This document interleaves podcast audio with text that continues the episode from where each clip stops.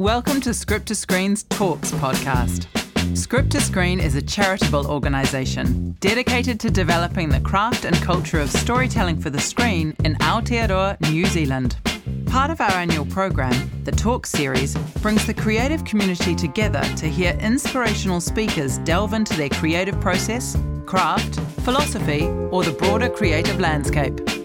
In July 2019, entertainment lawyer Sarah Cull spoke to film distributors Mark Chamberlain from Transmission, Andrew Cousins from Madman, Nigel Forsyth from Studio Canal, and Kevin Gordon from Rialto Distribution about what they look for in a project and why. Topics covered include genre and story elements, creative team, and at what stage of development they like to get on board. Hi, I'm Sarah Cull. It's my job tonight to moderate this talk which means I'm not allowed to let any one of you talk more than the others. So. That could be hard. okay, well, I'll let these guys introduce themselves and then we will talk about distribution, the business of distribution, um, what they are looking for from you, the filmmakers, and then the changing face of distribution in New Zealand and the world. Um, and at the end, there'll be time for Q&A. So, shall we kick off with Andrew Cousins from Madman? Hello. Am I right? I'm the marketing and sales executive for Madman. I've been at Madman for eight years now, initially working on the DVD side of the business before moving into theatrical in 2014. I oversee the marketing, publicity, and advertising end of our releases. In the five years I've been working in cinema distribution, I've had the pleasure of working on hundreds of films in varying capacities, including the major New Zealand films Hunt for the Wilderpeople, The Breaker Upperers, and more recently, The Chills, The Triumph and Tragedy of Martin Phillips. Some other recent highlights include this year's Oscar winner for Best Documentary, Free Solo, and the Palme d'Or winning Parasite, which is in cinemas now. For those of you not familiar with Madman, we're a full service indie distributor that licenses all rights for a film covering Australia, New Zealand, and the Pacific Island territories. That means we handle sales and distribution on your behalf across cinemas, festivals, online, DVD, airlines, TV sales, hotels, basically any platform where we can monetize your content for you. We have a small office in Auckland and a much larger office in Melbourne where all of our home entertainment, encoding, authoring, and replication happens. Madman also operates three major subscription streaming platforms Anime Lab, DocPlay, and Garage, which specialize in anime, documentaries, and action adventure sports, respectively. Lastly, I thought I'd mention the current New Zealand films we have in our roster This Town, Savage, Baby Done, The Legend of Baron Toa, Guns Akimbo, and The Justice of Bunny King. Thanks, Mark. I mean, Andrew. Nigel, you're next. Um, Nigel Forsyth, General Manager, Sales and Acquisitions, Studio Canal. Thank you. So um, I'm not as prepared as Andrew. As you can see, I don't have a piece of paper in front of me. But um, we, I represent Studio Canal's interest in this part of the world. We are one of the biggest, if not the biggest, um, independent distributors and acquirers of content in Europe. We are represented in Germany, the UK, Paris, Australia, and New Zealand. So my job is to look after the local acquisitions uh, from an acquisitions perspective right through to the sales into cinemas and then um, every, I guess, to coin Andrew's phrase, full service part of the business through home ent and other ancillaries. Um, we have uh, one of the biggest back catalogues of independent films of any major or independent uh, distribution agency in the world, and we're always looking to grow on that. Thank you. So next, next along is Kevin Gordon, Sales Manager, Rialto. Thanks everyone for coming along. So, look at Rialto, we've been operating out of New Zealand, New Zealand owned company for 30 plus years, and uh, I've been working there for seven of those. So, we distribute some of the biggest numbers of New Zealand films in the marketplace. Um, in August, we've got um, Songs of Freedom, uh, For My Father's Kingdom, and Dan Carter, A Perfect 10. Um, so some three pretty big New Zealand releases coming out for us. So we're pretty deep in the marketplace. Um, we understand the audiences really well. I've been working there for seven years as a sales manager, and before that, working in exhibition, so uh, projection, marketing. Um, so right from the ticket stub to seeing scripts. So, yeah. And finally, we've got Mark Chamberlain, General Manager, Transmission Films, New Zealand. Hi, everybody. Uh, I've been with Transmission for about three years now. We're kind of purveyors of what is known as comfort cinema. We do that really well. Um, comfort cinema being sort of anything from with like the Judi Dench's, the Maggie Smith, um, sort of catering to, a, to an older market. The Kiwi films, we also have a, we've had a very good slate of Kiwi films in the past. Um, I worked at Madman prior with Andrew. We worked together on uh, Hunt for the Wilderpeople, releasing that one. Uh, Transmission has also been associated with Chasing Great, my year with Helen. We also uh, released Daffodils this year. Currently, I am working on releasing Bellbird, um, which had an absolutely amazing response at the Sydney Film Festival a couple of weeks ago. Um, yeah, we, we, we're kind of eclectic, I guess, probably in the type of films that we release. Uh, it's a Sydney based company, been going for about 10 years now. The office in Auckland has been going probably for about four. Thanks, Mark.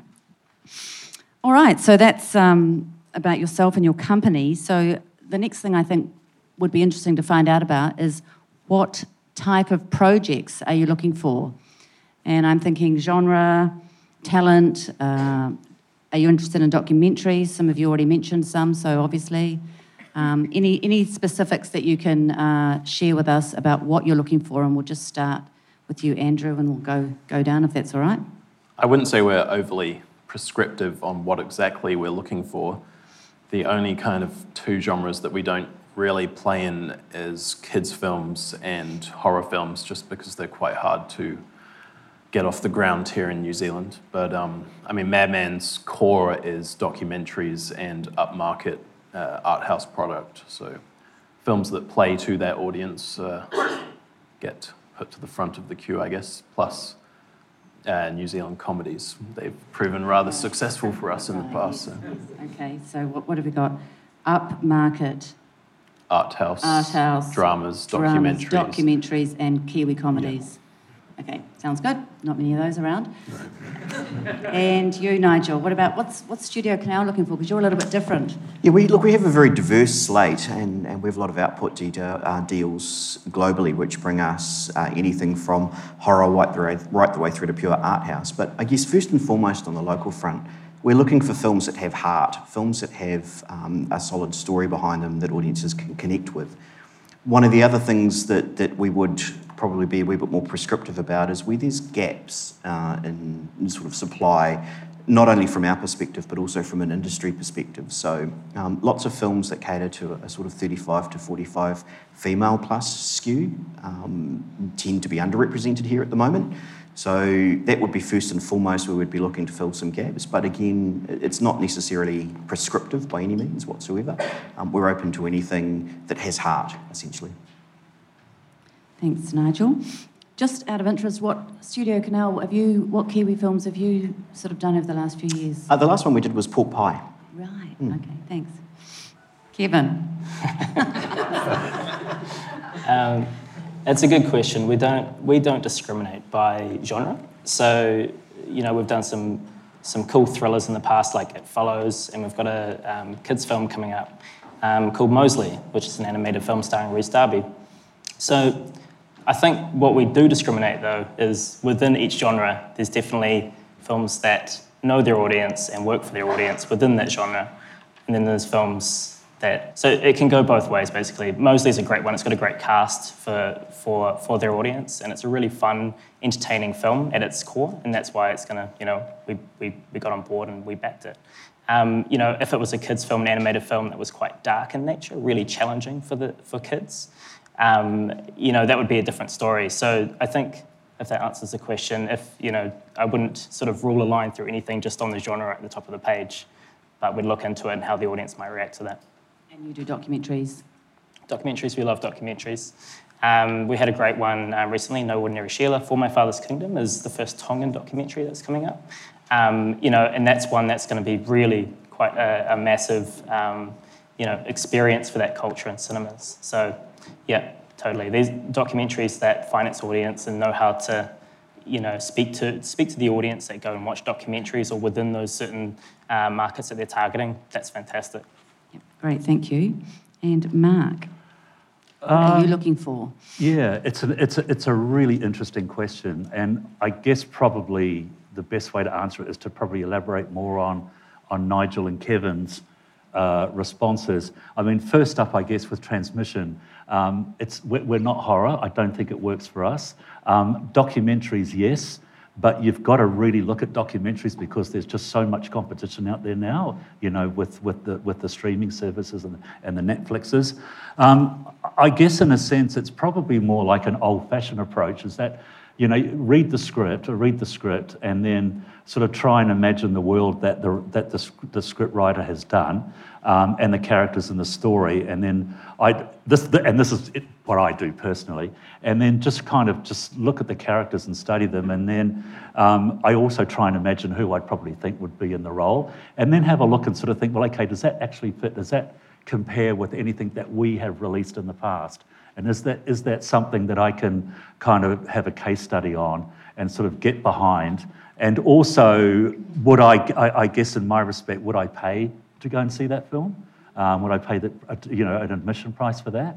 And is it going to be a film that's going to be, you know, a very wide release or a very niche release? Is it actually, does, does the person or the, the filmmakers actually want to make a commercial film? Can I just ask you a question? What would make you want to pay to go and see a film? Like, what are some factors? Oh, I think first and foremost, it's probably proven with most of us, if it's what you call an audience film, that you can really engage the audience with, and that, that you know how you feel when you read it, and basically you kind of, and, and you know, we've all sat in, sat in films with audiences and we've seen how audiences react. And so I guess you kind of take that, um, because basically at the end of the day, we've got to make that decision whether we're going to take that film on board. And so you want to kind of feel the essence of it. And, and also you've got to accord some respect to the people that are writing that because, you know, they're, they're giving you a story. Yeah, that's really So, um, yeah, so I guess at the end of the day, if it kind of fits all those elements and you feel something and you kind of think, yeah, actually, you know what, that does fit the transmission brand. Or it might not, but then it might go, well, actually, you know, one of my, my respected colleagues here, it might be right up their street as well. So it's just kind of getting that feel and that kind of essence for it, you know? So it's a, you, you, it makes you feel something and it's, it's Yeah. brings out some emotion and it's Yeah, a and a bit of excitement or- Nigel said some, something with heart. Yeah, yeah, totally, totally. Mm. Okay, great. Well, that sort of segues into the next question, which is your audience. Do you have a particular audience? Um, you mentioned women over 40, that's me. Um, you know, they had this talk in Auckland two years ago and they said women over 50. So, I think it's still a market that's reasonably underrepresented in terms of product and product flow. So there's, there is, uh, certainly from our perspective, we see a gap in the market for the for product that will appeal to that audience and age group. what about you, Mark? Audience? Yeah, I agree. I agree. I mean, for us, really, any, you know, the 35 plus sort of female orientated market, I mean, you're perfect for transmission. Absolutely. because, because you respond. And an old, and older audiences, for us, they go to the cinema religiously every week, once or twice a week, you know. Um, and so that midweek business, I think for a, for a lot of us here, if not all, for all of us, is actually really, you know, quite important for us. Midweek business. Yeah, yeah, you know, the, um, you know, a, a- few movies that we've released, you know, like a, a, the Judi Dench, you know, the Red Joan, and all those sort of things, those British things. Yeah. They do great business during the week, absolutely amazing business during the week. So you know that audience, and you know you you you begin to know what they like. You know what I mean? Um, and you know, quite often they actually know. Um, they know your films and they know who you know where you are and who you're from. They And- can trust your films. yeah, films. totally, totally. What about you, Andrew? What's your audience? Who's your audience? Uh, we have similar audiences to transmission. I mean, we love documentaries, and our whole thing is uh, remarkable films, films which will leave like social change or really impact you in some way. Um, we've Free, got Free Solo was a pretty good like that. Eh? yeah, well, and documentaries themselves have their own kind of inbuilt audience. Like Free Solo, we spend a lot of time finding all the rock climbing gyms around the country. I mean, they're, they're kind of easier in a way because you know exactly who the audience is for a lot of those films, so you can just go directly to them. And especially now with like social media and targeted advertising, you can just type in all the, the keywords around that particular interest that we might be releasing and um, talk directly to them. Yeah, amazing. What about you, Kevin? Who's your audience? Is it older woman?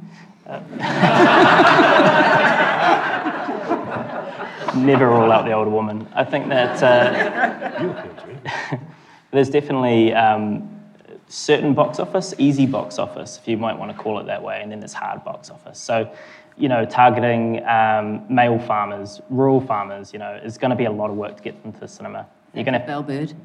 oh, you're doing Bellbird. You're doing Bellbird. Yes, You're going for farmers. yes, yeah, absolutely. That's the core. A- Absolutely. The regions, the regions for Bellbird are the core. Yeah. Sorry, Kevin. Yeah. No, that's okay. Just created a rift here. it's, it's definitely it's, it's definitely harder to get them in because you've got to change some of their uh, behaviour. Oh, yeah, It's yeah, not it's it's not that they won't go to the cinema. I mean, we had a um, a a film um, last year called Spitfire, which I think uh, it's a documentary about a warplane. You know, pretty good plane, but it's hard to get older males above the age of 65 and 70 to go to the cinema. You know, and, and at the end of the day, though, that um, that documentary was, I think, in the top five box office, um, you know, uh, for the year. So it's possible. It's just a lot harder, but definitely, this is why we're all focused on on females 40 plus. Um, Because it's that's easy. They, def- they definitely, and, decisions. And They make the They bring the males as well. well, that's the thing. They make, bring the males. They make the purchase decision. Yeah, absolutely. And they, they, they bring their friends too. So, um, you know, girls' night outs, um, early evenings, daytime audiences, across the board, cinemas love them. And there's definitely, there's more product that could cater for that audience. That's interesting. So, yeah.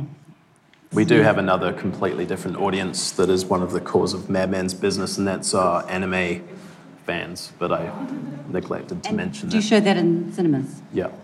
Um, we do more now than ever. Um, we released one last year, Your Name, which is actually the highest grossing anime film of all time now.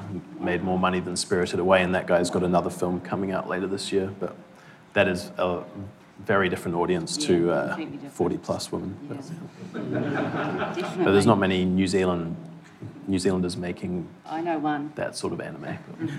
Anyway, um, another question, which is sort of along the lines of this, is with filmmakers who want to approach you to get you involved with their project, at what stage of the process should they contact you and how should they contact you? What do you want to see which will help you make a decision? Start with you, Andrew.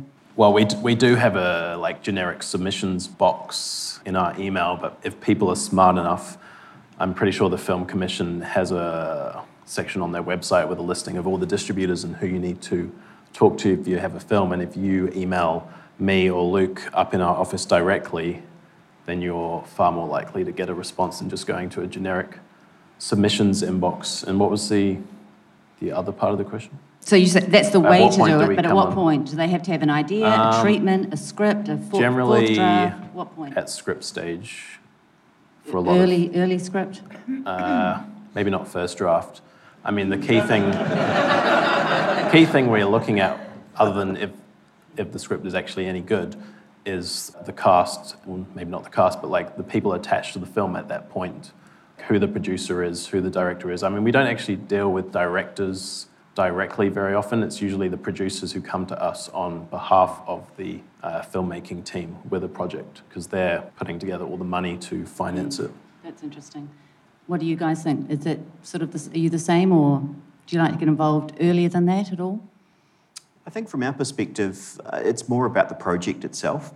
So timing isn't necessarily um, a deal breaker for us. If, if there's a concept that we like the look and feel of, we would like to hear about that earlier rather than later.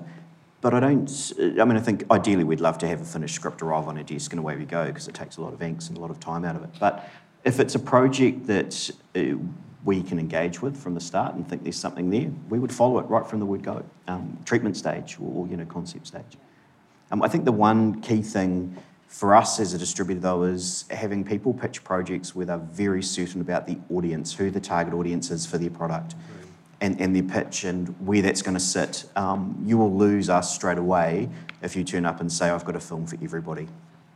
It's very rare that you'll find a, what we term a four quadrant film come to market and be pitched. It's, it's really helpful for us to know that you understand your audience, who it's for, and where it's being pitched. And at that point in time, um, I guess that's you know kind of a, a tick in the box potentially. Yeah, we hear that a lot, and I'm just going to ask a sort of stupid question. For someone starting out in the filmmaking business, they think they've got a film that will appeal to everybody, perhaps, but how do they, what process do they go through to figure out who their audience really is? Uh, that's a tough question, and I, I don't know, to be honest. It, it's a tough one, really tough one. I think being aware of audiences and what audiences are consuming in cinemas is probably a good start. Um, and being able to align your project or your story with like minded films or films that you think might align, it's, it's, probably the best way to start. Right, so look, looking at films Com- which competitive. they comparing, Yeah, comparing films, yeah. coming up Comparison with some refer- titles and references and, saying, this is a halfway between this and this, and I think, hmm. you know, it'll appeal to the same audiences as this film. That's helpful. It's probably the best place to start. I totally agree. I, I, one big recommendation I would have is that you do look at what other films have done, their performance in the marketplace, and that information, you know, is um, the Film Commission have that information as well as it's quite most of it's quite easily available, um, whether that be international box office for similar titles, and you can kind of deduce what's that, that's done here. And for New Zealand films, as I said, the, the Film Commission have that information. Being aware of how films are performing throughout the last sort of five years is is really you know the, the experience that you guys will gain and, and understanding what's what people are reacting to is huge because not only is it the, the genre of the film and, and it's what they've done marketing wise as well. You know you, you'll remember seeing things in certain areas where it's social media and tv and you'll, you, you'll understand about how people are reacting and what that's resulting in in terms of box office. And um, just to go back to the earlier question, is we, do like having um, you know a producer on board when concepts come to us, um, and it can be from a very concept stage because that's the information to be able to bounce off them, and and, and you can come with uh, an audience plan to us, which is what we like to see. Um, as Nigel said, coming to us and saying, I think it's going to play to everybody. It's a great film. Is, is very different from having this is what our audiences are, this is their behaviour, and this is how we're going to get in front of them, and we know it works from these other titles. Right, that's interesting. So that's quite specific. This is our audience. This is when they go to the movies. This is how they respond, and quite specific. And that will help. Okay, that's really interesting. Can I Yes, please, Kevin. I mean, Andrew. Um, I'm. I'm, I'm believe the film commission is part of like the application process. It does make you go through like an audience engagement strategy to help kind of focus your audience before you start making the film. And I know loading docs also require all of their short filmmakers to kind of crowdfund before they start the production. And that whole process of crowdfunding it does help them kind of work out what their audience is in the process of doing it. That's sort of just wondering about the audience engagement plan, though. Jazz, at what stage do they need to fill that out? Production funding. There yeah. are people around, actually. Is Chris Matthews here? Ah, hi, Chris. That's someone who does audience engagement plans. Chris Oh. does them.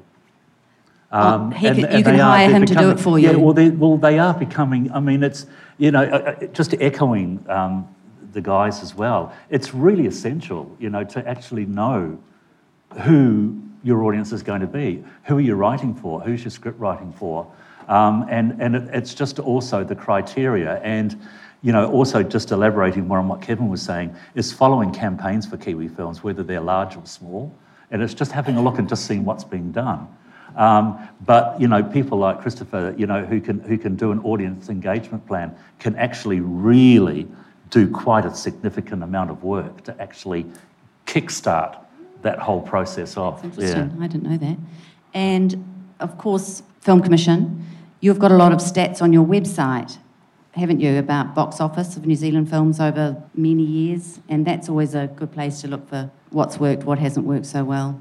I, and I guess I wonder if that's a good opportunity to ask you guys if you are can share with us any any experiences, any films that have worked really well for you, and if you know why, why, and ones that haven't worked for you, and um, you know, feel free to give us the general gist of it or, or details. Up to you. Um, what do you think? Well, we tend to move past the ones that didn't work fairly quickly and move on. Um, I mean, we've had a few duds this year. Vox Lux didn't work for us, neither did the Hummingbird project. And for that one, the writing was kind of on the wall because it had already opened in America disastrously, opened in Australia, not particularly great. The reviews weren't great, and a lot of exhibitors will always be lazy and just look at the Rotten Tomatoes score and say, I'm not booking the film because it's got a bad Rotten Tomatoes score. Who's that? Exhibitors. Yeah, some not They naming, look at not Rotten naming Tomatoes. names, but and because the film hadn't done well overseas, the talent weren't really willing to support it, and getting support from talent can make such a huge difference because the amount of like media value we get out of publicity relative to like paying for advertising. I mean, we're independent, we don't have endless amounts of money to put into TV and all that. So if the talent aren't supporting the film, then it's really to its disadvantage. In some films like that, you just look at it and it feels like, yeah, it was a good film, but I could just watch that on Netflix on a Sunday night. And it's even harder these days to try and get the sort of result we might have got maybe five years ago for that sort of film, and especially when there's more films than ever being released in cinemas. I think at the uh, movie convention we were at last week, there were almost 500 films released in cinemas last year. So, not to mention all the streaming platforms and other Yeah. ways you can watch content. So, it's, it really has to stand out to, to work. Mm, mm.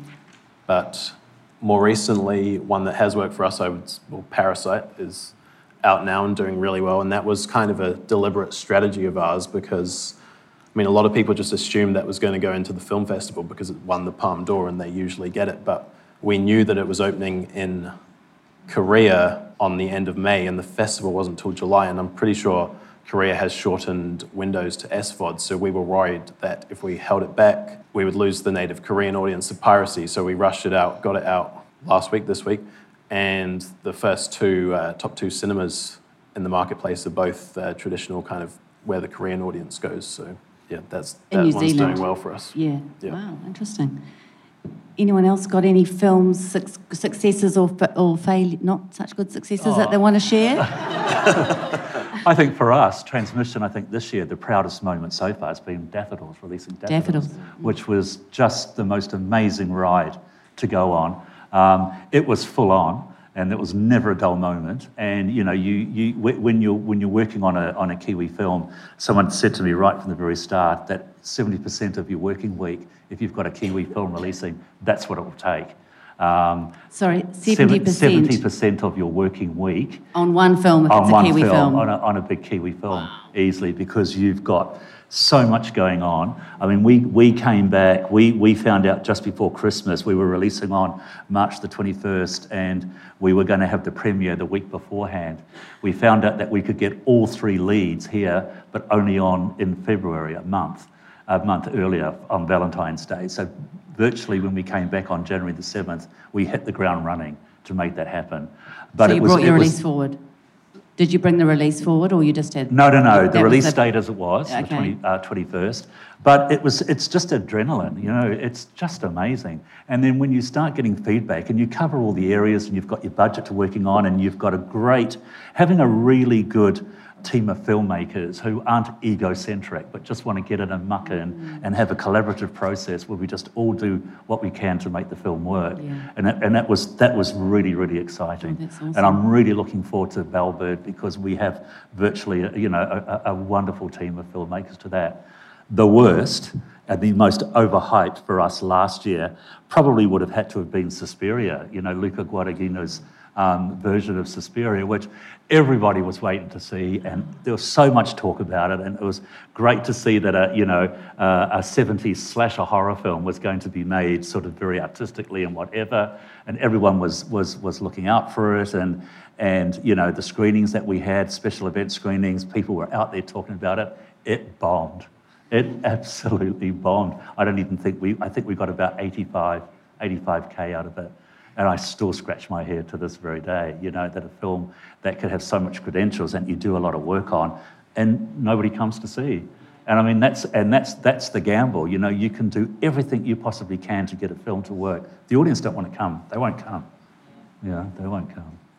I think we- we're all in a situation where we've all had some wins and some losses, and that is, as Mark says, the nature of the game we're in. Um, I guess one of the key things is in the current environment we're in with streaming services picking up a lot of content and that traditional theatrical type of release getting harder and harder to get away. And an example of that is we can have anywhere between eight and 10 films releasing in any given week on average in New Zealand. I mean, that's a significant number of films coming in, all vying for the same number of screens. So think what we've got about, is it 420 or something cinemas in New Zealand? Um, No, sorry, 400 and something screens, I think it is. Is that right? Yeah, screens. 410, 410 420 screens. yeah. So when you've got eight to 10 movies a week coming into market, uh, there's a lot of movies to try and fill screens and it gets very congested. So for us now, it's more about the calculated risk associated with certain films and certain genres. It, we're always going to have the wins and the losses. It's just about making sure that you know you're on the right side of the fence more than you ever have been before with all your modelling, and that's where understanding some of the comparison titles that you might line your project up with is really, really relevant. It is survival, isn't it? It is, Really, yeah, it can it can get to a point where it is survival. I mean, fortunately, we're blessed with a lot of exhibitors that can, you know, they look at Kiwi films and we get a bit of relief on them, don't we? Mm. Basically, because sometimes you really are swimming with sharks out there. There's a, when you're saying that that amount of films releasing a week, you know, you've got to perform. You've really got to perform because you you're looking at it also from an ex- exhibition point of view, and the box office dollar, you know, and it's the market shares a be all and end all. I think that um, with, with, with that number of films being released per week, you've got to try and think about how the audiences think about that as well, which is they don't turn up to the cinema anymore and say, what should we see? Um, you know, they, they look online, they know the exact time they're going to go, they book in advance, and they plan. So, you know, if, if, if we open a film in a, a four-screen cinema and it's number six for the opening weekend, by Monday morning, you know, you've got nothing you can do for week two.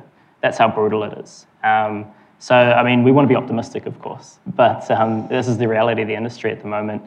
There's a lot of films in the marketplace with the digital takeover. So we just, you really have to make sure your audience are doing that planning and are going to go on that opening weekend. And that's what we're centering everything towards when we're doing campaign. I also say that choosing the right release date is a massive part of the film's success. Like, we have a, a competitive release schedule so we can see who's releasing what film when, and it's very much like a chessboard. You're kind of analyzing which might be the best date, and I mean, you don't want to open an art upmarket film against five other upmarket films. You're looking for a date where you might be the only one or maybe two opening that week, so you're not in competition with a whole bunch of other distributors. And we also look at the films that are releasing before us because we want to trailer our film in front of those films. And we know from various surveys that the trailering in cinema is probably, besides word of mouth, the highest form of awareness for people when they talk about how they found out about the film. So choosing the right date and getting great trailer play from exhibitors is another Yeah, key interesting. factor. And I heard there was, you refer to things as winter releases and summer releases. Is that true? And what does that mean? I might handball that over. Anyone? I was actually just going to add to, to what Andrew and Mark have, and Kevin have said. I think all of this is, is actually an example of why it's really important to know your audience and know who your film or your project is going to end up appealing to and who you're pitching it to. All that can help. Um, and with it being so fragmented now in terms of path to market, if you don't know your audience and you're not from day one aware of your audience, it's just going to get harder and harder and harder to actually get into market. Yeah, and that was. I think it all comes back to audience basically. comes back to knowing your audience, Yep. having a plan. That, that seasonal that you're talking about, that's a comparison, you know, issue that you know that certain films, I think like with Guernsey, when you did the mm. Guernsey literally, I mean, that was autumn, winter, wasn't it? It was, yep. And, and that really then helped us when we were releasing Red Joan this year, sort of saying, well, oh, okay, Guernsey was last year, that was the same period.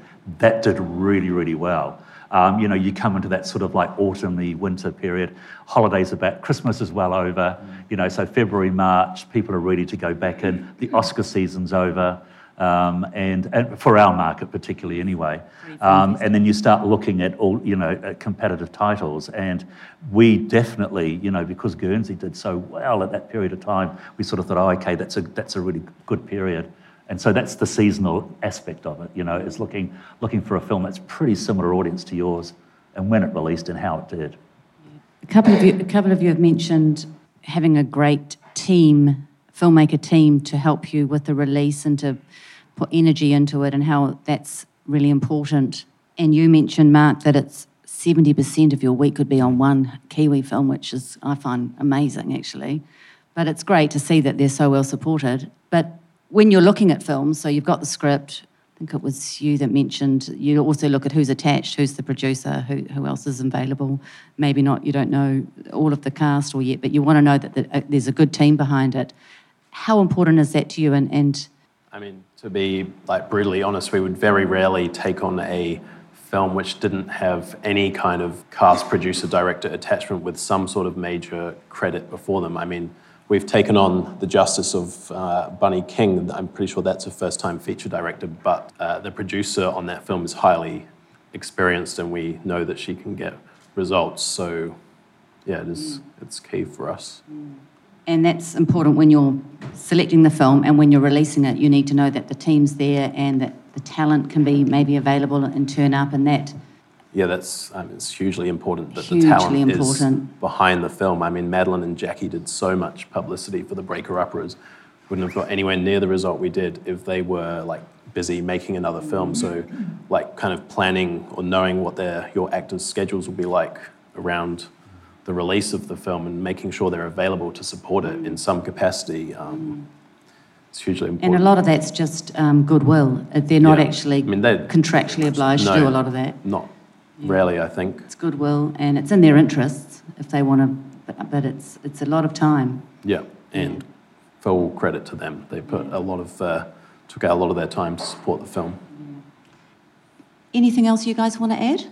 I think one of the Or I'll ask you a I question. was just going to say, from my perspective, um, don't be afraid to come to distributors and ask questions. Um, it, it's while we're busy people, and as Mark was saying, you know, quite often on a Kiwi film, seventy percent of your week and some can be taken up working it. Um, we would always, well, speaking from my perspective, we'd always welcome people asking questions about the process. Um, that's what we're there for. I mean, it, it's important for us to be able to take films to market with confidence and know that we've got a shot at getting some great results.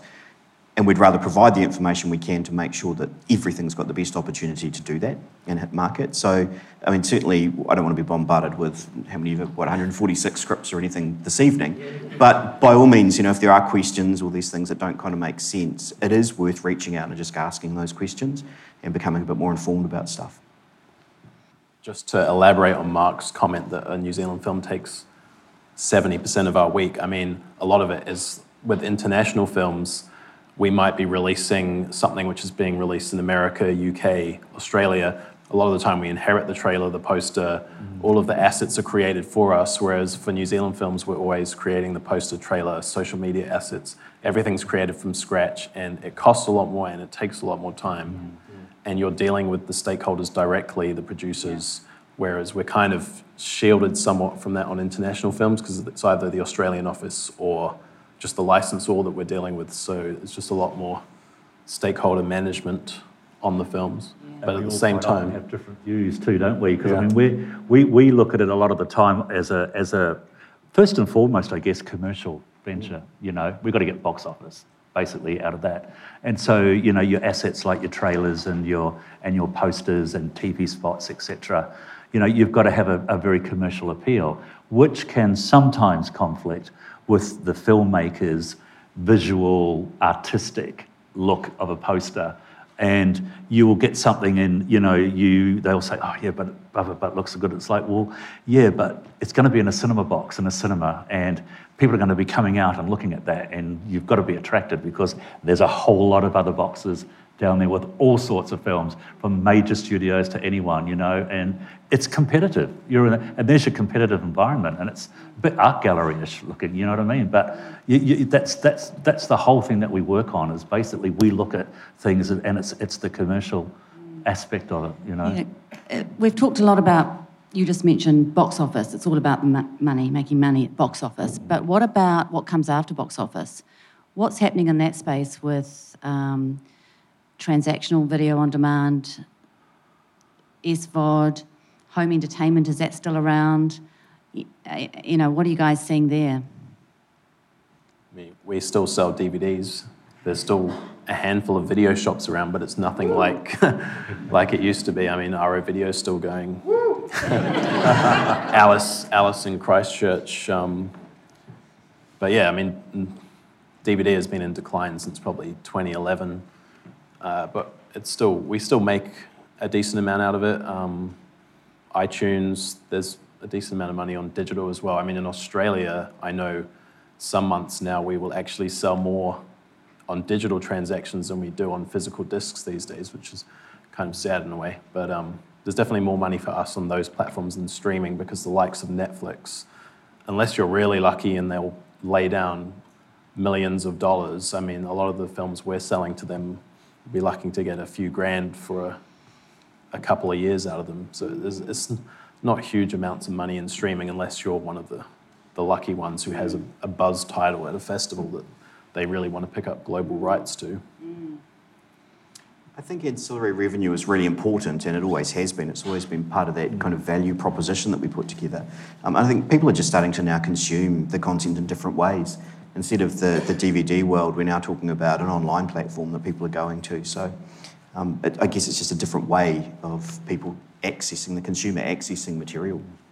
So it, it's still the TV sales and the um, VOD sales and yeah. airlines, they're all still incredibly important as part of the equation when we look at um, running modelling on films and acquisitions. And I think, well, hopefully, uh, they always will be. They're an important piece. Yeah, my, my advice would be to um, try and get the most value out of all of the different platforms that you can. So it wouldn't be to, you know, if, you, if you're making a film that's going to perform 90% of its business on Netflix, you know, it is going to be harder getting a distributor because you're putting your eggs in one basket. And um, in all honesty, New Zealand doesn't have a huge home entertainment market. So if it's a film that'll appeal across Australasia or internationally, that's a different story. But I mean, the money that we're getting from um, from Netflix or or any of those other, um, you know, iTunes, etc they just won't be able to support us putting some upfront, uh, enough upfront money down uh, uh, in reality. So my advice would be to identify the, try and, you know, get all the different audiences on the different platforms as much as you can to give yourself the best possible chance of getting your film produced. Yeah, and at, at the Auckland talk a couple of years ago, Kelly mentioned a film that didn't do so well at the box office or did reasonably well in New Zealand, but then got a great Netflix sale. What was that one? I can't remember. Was, yes, oh, with Gary, Gary of the Pacific. Yeah. Yeah, yeah exactly. Mm. Yeah, and I mean, uh, also we have to consider as well that that sale was based on a huge um, campaign theatrically. So when Netflix were considering how much money to put down for this film, they saw that there was already huge awareness in New Zealand. You know, massive TV campaign, you know, outdoor bus backs, um, and that played into it. So you know, the performance theatrically was still really important to be able to set it up for those platforms as well. Cool. Okay, we, we better open it up for some questions. So if you raise your hand. Hello. Um, hello, chaps. I was at the movie convention with you last week in Auckland, and Peter Garner mentioned a couple of facts and figures which just wanted your feedback on. One was what you were talking about, Kevin uh, 483 films in New Zealand over the last 12 months, um, some big tentpole uh, stuff out there. Um, one, and that was up 15% from last year. So I'm interested in your thoughts around could the market end up being saturated? That number potentially is going to is going to continue to rise. We've only got so many screens in this country, so um, what's going to happen there? And two, another really interesting fact for me was um, that Peter mentioned that those people who are streaming are also the most likely to go and see films in the cinema as well. So I'm just interested in your reactions on, on that too and what that, how that plays into your strategies. So in terms of the saturation question, uh, it's already saturated, especially with certain audiences. Um, there's a saturation definitely for male audiences in the cinema. And that's because there's a lot of content coming through some of these, these studios and they want to set it up for their home entertainment. Um, from an ex- exhibition point of view, no one likes to miss out. You know, no one wants to be the guy that, do- that didn't get that big film. You know, and if you don't get it on opening weekend, you miss out on 50% or more of its box office, especially if it is a male skewing film. Rush out and see. Um, so it's probably going to continue like this for a while. Um, and we're experiencing, not all of us here have experienced our films being pushed back or been forced to move a date because of this congestion coming through um, including the studios as well. But you know, and they're all under equal amounts of pressure. It's just going to continue like that for a while, I think, and until we have a really sustainable home entertainment model in New Zealand that can deliver really good upfront um, dollars, which I'm not sure when that might be. Um, potentially when Amazon get here and that competition comes across, and you know, um, so what was the second question? Sorry, I've gone on a rant. About streaming, uh, streaming audiences watching Yeah, I think that um, there's definitely not a separation of audiences. They're, they're, they're not mutually exclusive. It's, I think what's happened is you're definitely seeing other home entertainment platforms diminish and it's obvious, it's, you know, Sky being hit by Netflix. Theatrical is not. Theatrical is staying quite stable year on year. And that's not because of the extra product that's coming in. That's just because that audience like that entertainment format and they're still going to continue to choose that, which is really positive from our point of view. And this is why we, you know, we continually want to find and hit these audiences as much as we can. I mean, that's, that's our responsibility, I guess, as a, as a distributor, is that we've just got to focus on doing what we can to keep bringing people out and having the having having the you know the the big screen experience. We've you know, as Kevin said, we've always been aware that you know the, the market is saturated, and it is a constant struggle. But you've just if if I, I guess the probably the point is that if you've got a film that you know is as good as anything from a studio or deserves a chance we do go in to battle and, and do what we can to either A, get it in there at the right date, week by week, weekend by weekend, you know, getting with the exhibs and actually getting, getting as much support as we possibly can.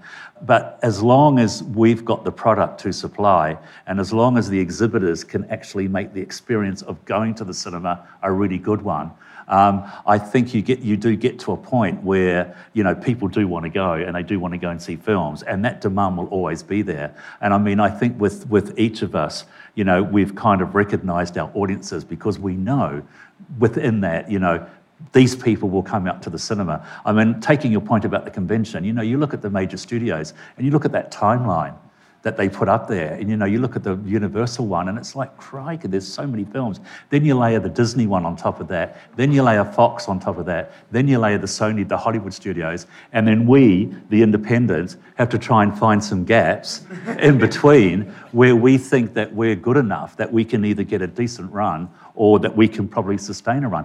And it happens. It does happen. But yeah, it, it's, it's, it's been saturated probably for quite a while, for quite a while now. And, and that's, that's the environment we're in, you know, which again, I think, again, is, is why that, you know, we, we really take a good holistic approach, I'd like to think, at scripts that are coming in. Because the fact is, and the whole audience engagement scenario, that's so important. Because you're going to about to step into a really competitive market.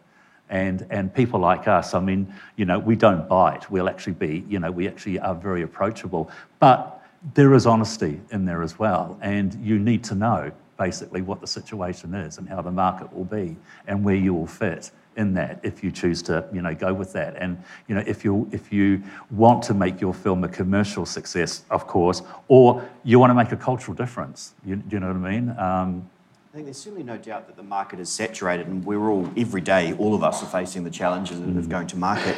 I guess one of the positive things about that, that is not necessarily always positive for us, is that the consumer now has more choice than they've ever had before in terms of the product. We're seeing some really diverse films come through market now. Cinema Asia, Bollywood, lots of documentaries, things that wouldn't normally get to come on screen. So I think the consumer is very lucky. But it's all about tempering that and putting that back into context. So when we have films that come up, we're pitching against all those films as well and trying to basically cater for the same audience and, and steal the box office from that same audience. So there are definitely challenges there.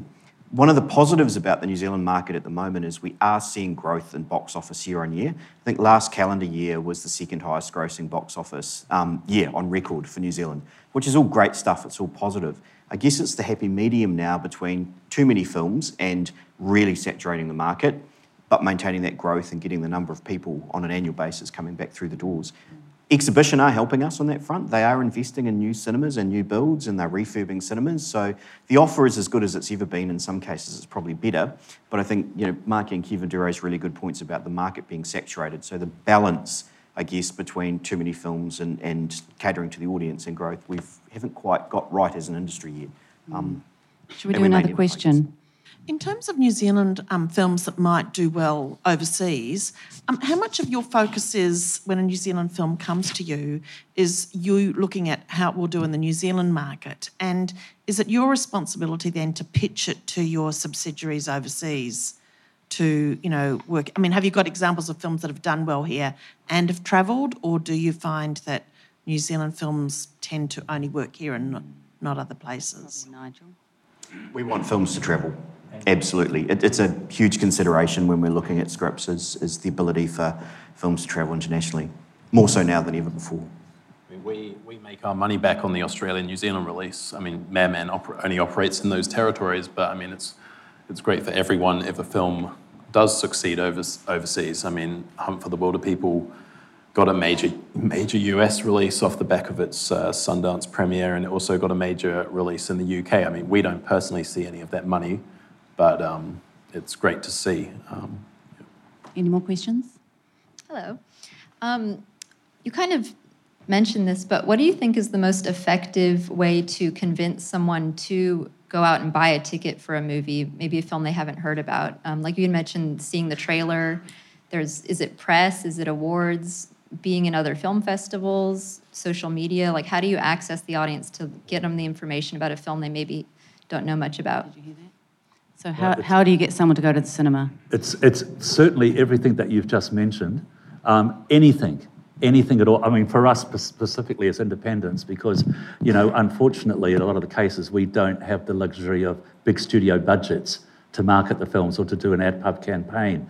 So we go for anything, um, basically. Um, everything that you've mentioned, we'll try and get talent tours if there's talent available. If they can't actually come out, to try and get interviews um, with them, if, you know, sort of either through radio or TV. Um, there's the poster, of course, there's social media in many ways. Um, there's in, anything that's innovative that you want to do on, on, on, a promotional aspect, whether it's a special label, a special beer being brewed for a you know promotion or or anything like anything quite similar. Um, yeah, the, the, the, I think direct, directly to the audience, what they're used to is the poster, the trailer, bus shelters, outdoor advertising, digital. Anything I've missed out? Yeah, there's uh. stuff, you know, the, the engagement stuff like Q and A's. Yes, yeah. Um, doing talent tours, um, like for example, for Dan Carter, you know, if he's at the cinema, people may not even want to see the film. They're going to go to the film. um, so any, uh, you know, things that are audio visual are really high engagement. Social media really high engagement. It differs by audience as well. Pacifica audiences are really engaged socially on social media. Um, the more that you can kind of get somebody to connect with that film through your promotions is you're going to do you're going to do better. Okay, yes. I think we've got time for one more question. So if you've got a really good one, um, oh, Alex, producer. You've mentioned, um, a couple of you have mentioned exhibitors a few times. So if I'm sort of thinking of the pyramid of filmmaking. You have filmmakers at the bottom who will die for their film, distributors who will do anything, if I'm quoting you, Mark. Exhibitors, then. Um, I'm wondering a little bit about how much room there is for dis- uh, disruption, I think that's the word, in that space. Talking recently to my father, who is about to turn 80, back when he would have started seeing films, and there was always the first reel, the intermission, and then the rest of the film. Now, my father is an 80 year old would like the intermission to come back. He's not so able to sit through an entire screening anymore. So while I ask the question as, you know, will exhibitors create more toilet breaks, it's not actually quite that basic a question, but give it a different question. But is there any room for disruption in that space with the exhibitors? It's ultimately where distribution lands, is what will happen in the theatrical space with the exhibitors. So, what's going on with exhibitors and how do you interact with them? Anyone? Yeah, yeah exhibitors are almost a machine like us, and that if there's money, if there's box office there, they will, they'll, they'll, they'll do these things. Um, so, you know, we do a lot of special events especially with New Zealand films, around kicking it off to create that sort of engagement. There's also a few other things that exhibitors do that's quite interesting. Talk about intermissions. I mean, we distribute the Metropolitan Opera. They all have intermissions. National Theatre Live often have uh, intermissions. So there's that sort of space that exhibitors definitely they work into. And there's some that are definitely better at doing events like that. I mean, I think it was um, for Merata, we did a, um, a Q&A with, um, I think there was about sort of, uh, it was definitely her family members. Cliff Curtis was there, Chelsea Winstanley. And it, it, was a fantastic event on a Sunday night on Mother's Day at the Roxy. And um, they did a, um, sort of a afternoon tea event, and and and uh, I think the project was there covering it. So that sort of stuff, they're definitely open to doing that.